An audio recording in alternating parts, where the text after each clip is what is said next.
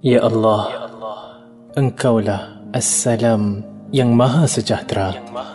Dan padamu segala kesejahteraan. Berkatilah kami, bimbinglah kami, berpandu firman dan sabda NabiMu, firman dan sabda. Allah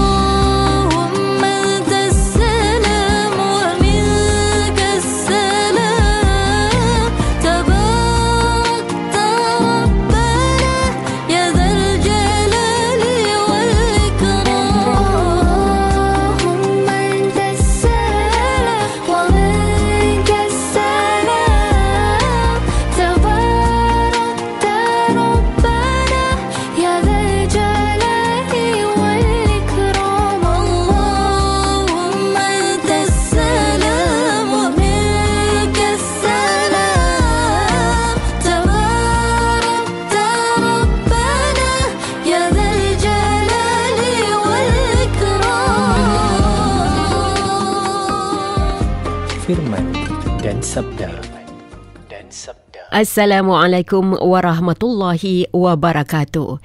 Alhamdulillah segala puji-pujian bagi Allah Ta'ala, Tuhan yang mengatur segalanya. Bersyukurlah kerana kita masih dapat meneruskan kehidupan ini. Hargailah nikmat yang diberi dan semoga hidup kita diberkati. Amin ya rabbal alamin. Firman dan sabda dan sabda.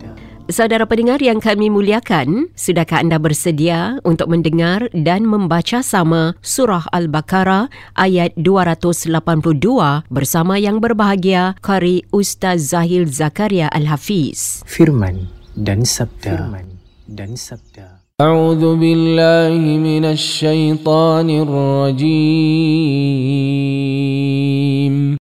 يا أيها الذين آمنوا إذا تداينتم بدين إلى أجل مسمى فاكتبوه وليكتب بينكم كاتب بالعدل ولا يأب كاتب أن يكتب كما علمه الله فليكتب وليملل الذي عليه الحق وليتق الله ربه ولا يبخس منه شيئا فإن كان الذي عليه الحق سفيها أو ضعيفا أو لا يستطيع أن يمل هو فليملل وليه بالعدل.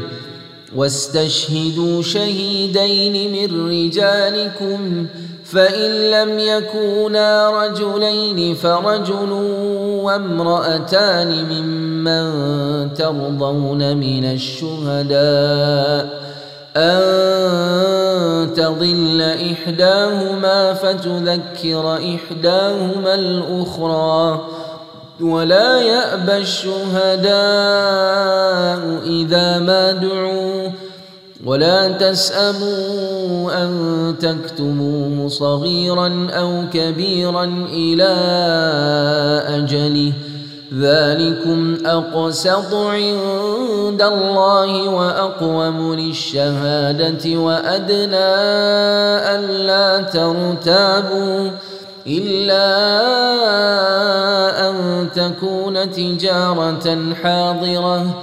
تديرونها بينكم فليس عليكم جناح ألا تكتبوها وأشهدوا إذا تبايعتم ولا يضار كاتب ولا شهيد وإن تفعلوا فإنه فسوق بكم ۖ واتقوا الله ويعلمكم الله والله بكل شيء عليم firman dan sabda dan sabda Seorang penulis yang berilmu haruslah mempunyai sifat adil dalam penulisannya. Barulah apa yang ingin disampaikan tidak meragukan dan tidak berat sebelah. Harus adil dan berilmu. Firman dan sabda. Firman dan sabda. Eh Siti, apa ni kau tulis-tulis ni? Kau dah dengar daripada dua-dua pihak ke belum? Aku tengok ni macam berat sebelah je. Baik kau mengaku, kau dah dengar dua-dua pihak ke belum? Alah betul lah. Aku kenal lah Dini. Dini mana nak bohong punya. Betul lah apa dia cakap. Mana kau boleh percaya orang macam gitu? Kau kalau nak mengadili sesuatu, kena jadi adil. Kena dengar dua-dua pihak. Baru betul. Ni tak, berat sebelah. Firman dan sabda dan sabda.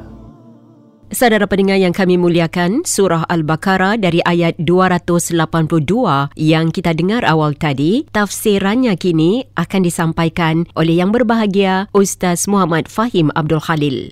Assalamualaikum warahmatullahi wabarakatuh. Para pendengar di Warna dirahmati oleh Allah Subhanahu wa taala. Insya-Allah pada pagi ini kita akan mengambil beberapa pelajaran daripada ayat-ayat Al-Quran daripada surah Al-Baqarah ayat ke-282 yang telah dibacakan tadi yang mana saya harap dapat sama-sama kita aplikasikan pelajaran-pelajarannya dalam kehidupan kita sebagai umat Islam di Singapura insya-Allah. Amin rabbal alamin. Para pendengar di Warna dirahmati oleh Allah Subhanahu wa taala. Ayat pada hari ini adalah ayat terpanjang dalam Al-Quran yang membicarakan tentang keperluan menulis transaksi hutang. Sebelum ini ayat-ayat banyak menyebut tentang infak dan kemudian diterangkan pula tentang larangan riba. Dan kalau kita lihat dalam Islam adanya perintah membelanjakan harta di jalan Allah, terdapat juga anjuran bersedekah dan larangan melakukan riba. Dan terdapat juga mesej-mesej untuk berusaha memelihara dan mengembangkan harta sesuai perintah Allah Subhanahu Wa Taala serta tidak mensia-siakan kelebihan yang telah Allah Taala berikan kepada kita. Jadi secara keseluruhan harta itu bukan sesuatu yang dibenci Allah Taala atau dicela agama Islam. Bukan, tidak begitu. Yang dibenci Allah Ta'ala dan yang dicela oleh Islam adalah harta yang diperoleh dengan cara-cara yang menyimpang dari garis panduan yang telah diletakkan agama Islam. Atau mengutamakan harta daripada tanggungjawab sebagai seorang hamba Allah Subhanahu Wa Ta'ala sehingga timbul sifat tamak dan bakhil dan tidak mengendahkan mereka yang di dalam kesusahan. Jadi ayat pada hari ini adalah mengenai ajaran untuk menulis maklumat hutang untuk mengelakkan salah faham antara kedua-dua pihak atau menyelesaikan perselisihan yang mungkin timbul di kemudian hari. Jadi pada zaman Nabi sallallahu alaihi wasallam hampir keseluruhan perniagaan dijalankan secara lisan. Cara penulisan dan mengadakan dokumen-dokumen perniagaan tidak wujud. Kerana itulah wujudnya ayat ini untuk menunjukkan kepentingannya. Jadi para pendengar di warna dirahmati oleh Allah Subhanahu wa taala, Allah Taala mulakan ayat ini dengan Ya ayyuhallazina amanu Wahai orang-orang yang beriman. Di sini akan datangnya perintah selepas itu. Jadi kita perlu beri perhatian. Dan apakah perintah Allah subhanahu wa ta'ala selepas itu? Iza tadayantum bidainin ila ajalim musamma faktubuh. Yang bermaksud Apabila kamu menjalankan sesuatu urusan dengan hutang piutang yang diberi tempoh hingga ke suatu masa yang tertentu, maka hendaklah kamu menuliskannya. Inilah perintah Allah Subhanahu Wa Taala agar tidak terjadinya pergaduhan dan pecah belah. Kalau tak tulis, takut lupa. Dan juga jika yang berhutang itu meninggal dan belum sempat beritahu waris, maka waris akan berat hati untuk menunaikannya. Dan memandangkan bahawa menulis itu bukanlah perkara yang biasa dilakukan pada zaman itu, maka ramai yang tidak menulis. Dan yang tahu menulis mungkin boleh mengambil kesempatan untuk menulis apa yang tidak dimaksudkan dan menyebabkan kerugian atau keuntungan yang tidak sepatutnya kepada salah satu pihak. Maka disebabkan itu, ayat ini menyuruh untuk menulis hutang oleh seorang yang adil. Para pendengar radio Warna dirahmati oleh Allah Subhanahu wa taala. Dalam susunan ayat ini kita lihat Allah Taala dahulukan menyebut sifat adil daripada sifat berilmu. Ini adalah kerana sifat adil lebih utama bagi seorang penulis. Kerana banyak orang yang berilmu. Tetapi tak semua yang adil. Kerana itu diragukan kebenaran petunjuk dan nasihat yang diberikan. Orang yang adil, walaupun ilmunya kurang, tetapi dapat diharapkan daripadanya nasihat, dapat diharapkan daripadanya petunjuk yang benar dan juga dia tidak berat sebelah. Jadi, balik kepada penulis hutang, jika kita ingin penulis yang rasmi di zaman kita, kita boleh menggunakan khidmat peguam untuk menulis maklumat perjanjian hutang tersebut. Dan para pendengar radio warna dirahmati Allah Subhanahu Wa Taala, daripada bahagian ayat ini sahaja kita boleh lihat bahawa pembantu agama Allah Subhanahu Wa Taala bukanlah terhad kepada alim ulama atau mereka yang berjuang untuk sebarkan dakwah ke merata alam secara fizikal atau online. Tetapi seorang peguam di zaman kita dalam konteks ayat ini, seorang peguam di zaman kita dapat mengamalkan perintah Allah Subhanahu Wa Taala dan bantu masyarakat Islam menunaikan perintah Allah Taala. Jadi di sini dapat kita pelajari bahawa apapun pekerjaan kita, kita masih boleh lakukan kebaikan dan bantu agama Allah Subhanahu Wa Taala. Maka gunakanlah kelebihan yang telah Allah Taala berikan kepada kita untuk kebaikan umum.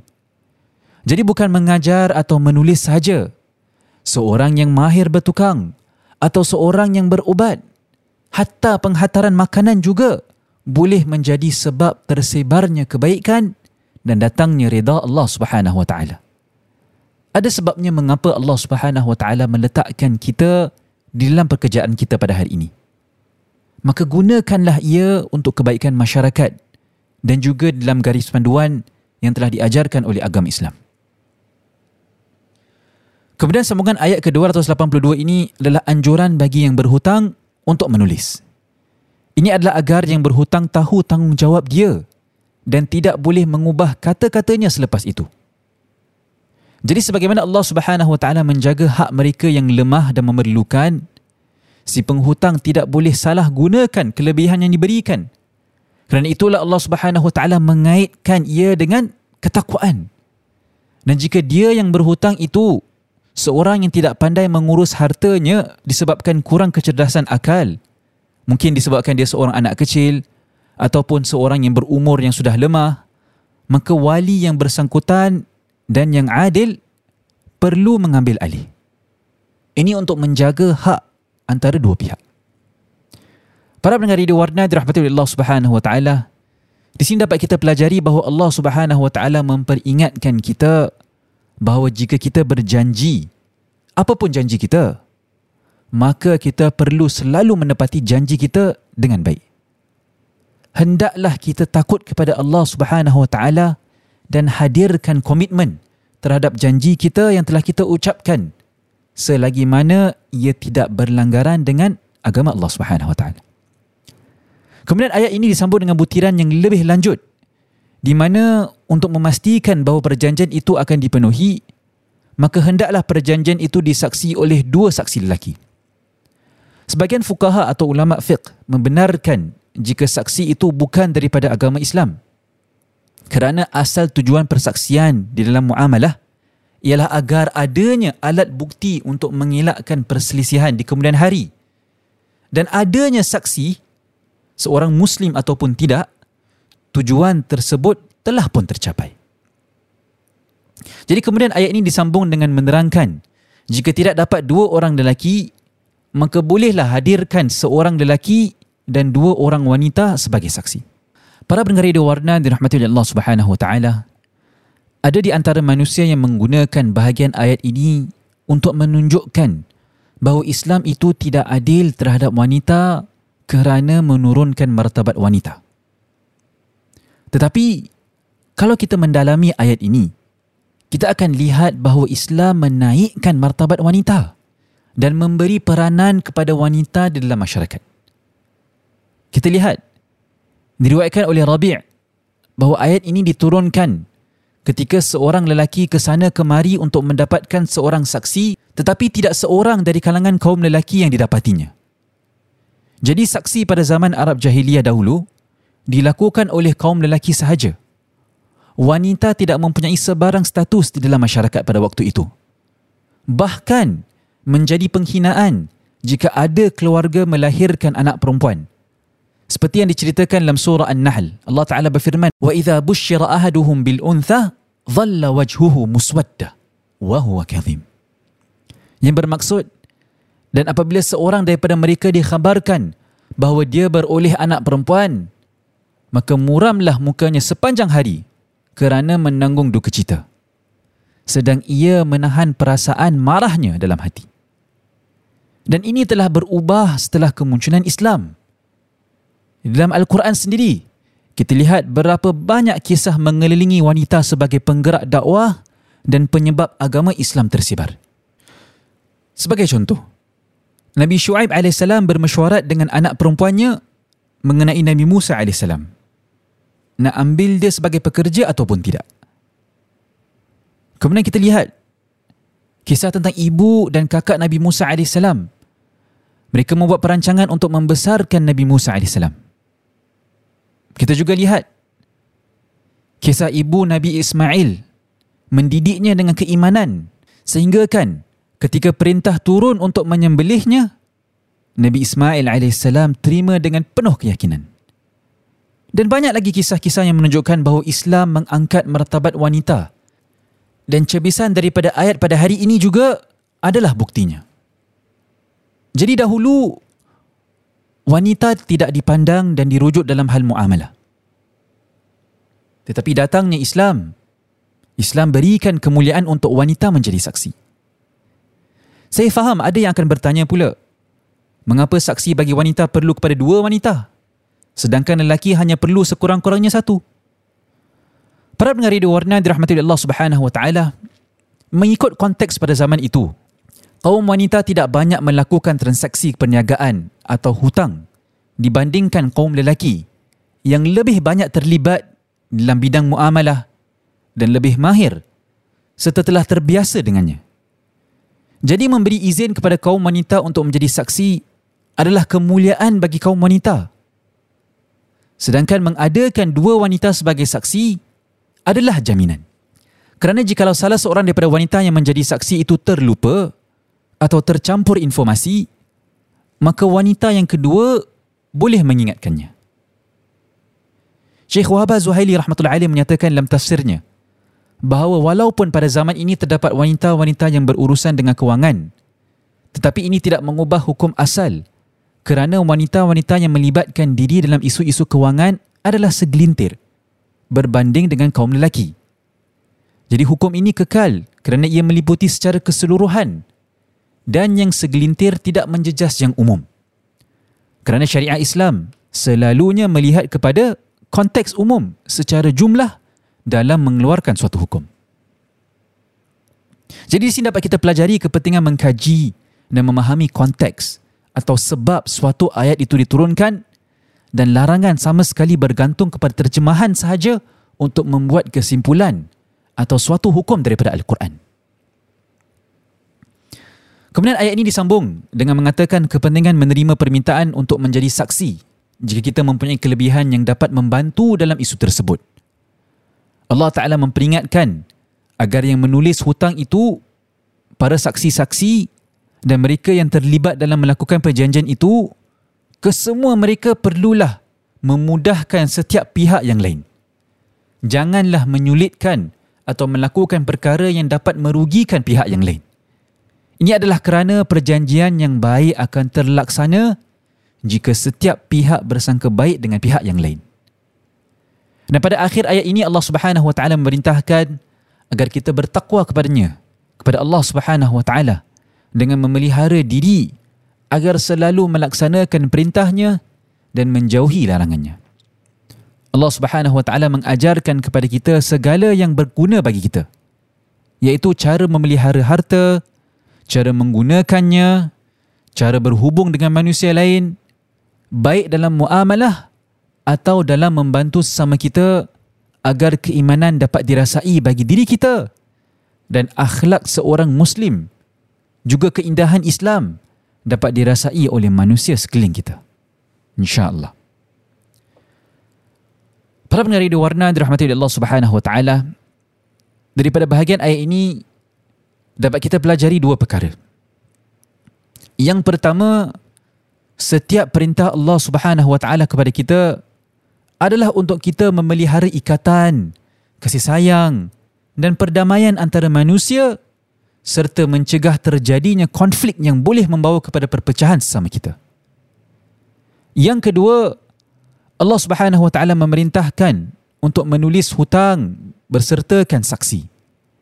Ini adalah untuk menunjukkan kepentingan memelihara harta kita.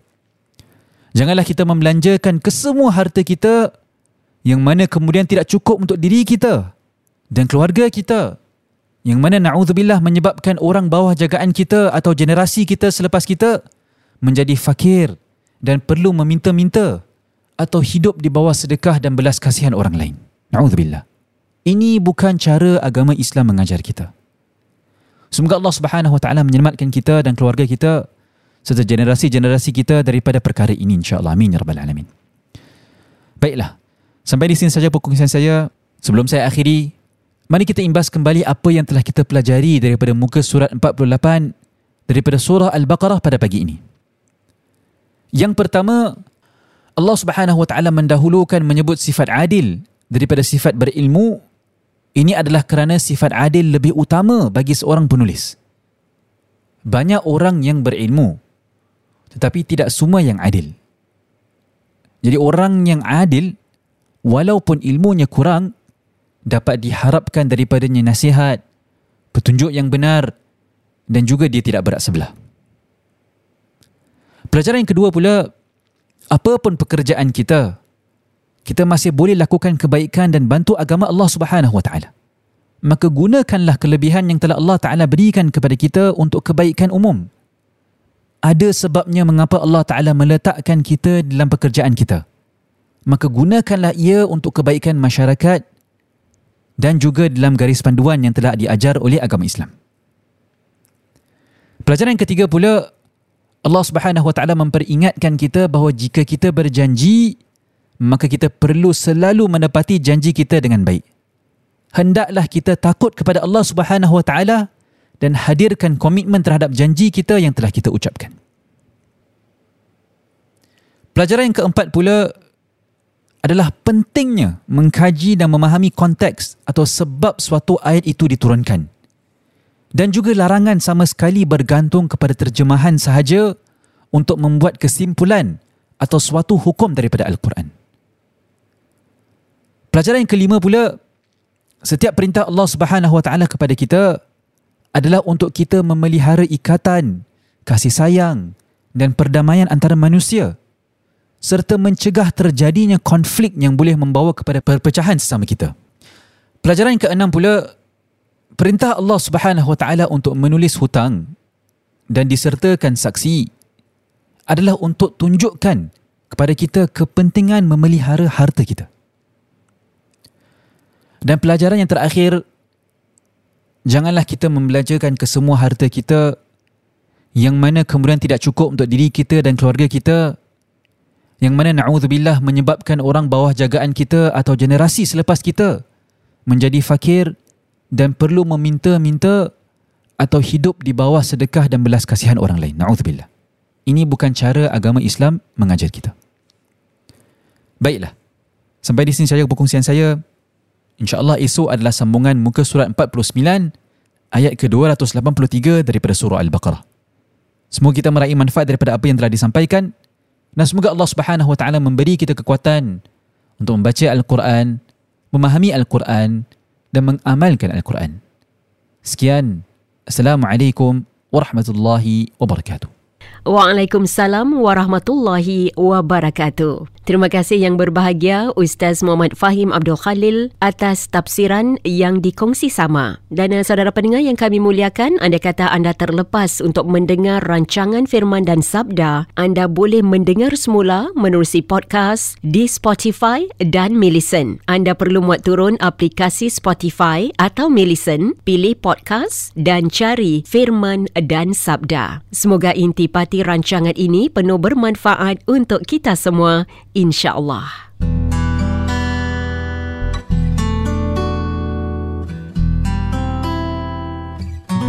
سبحان الله وبحمده سبحان الله العظيم سبحان الله وبحمده سبحان الله العظيم.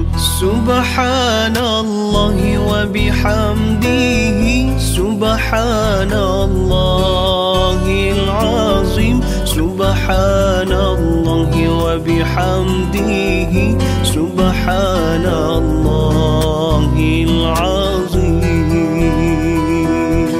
سبحان الله وبحمده سبحان الله سبحان الله وبحمده سبحان الله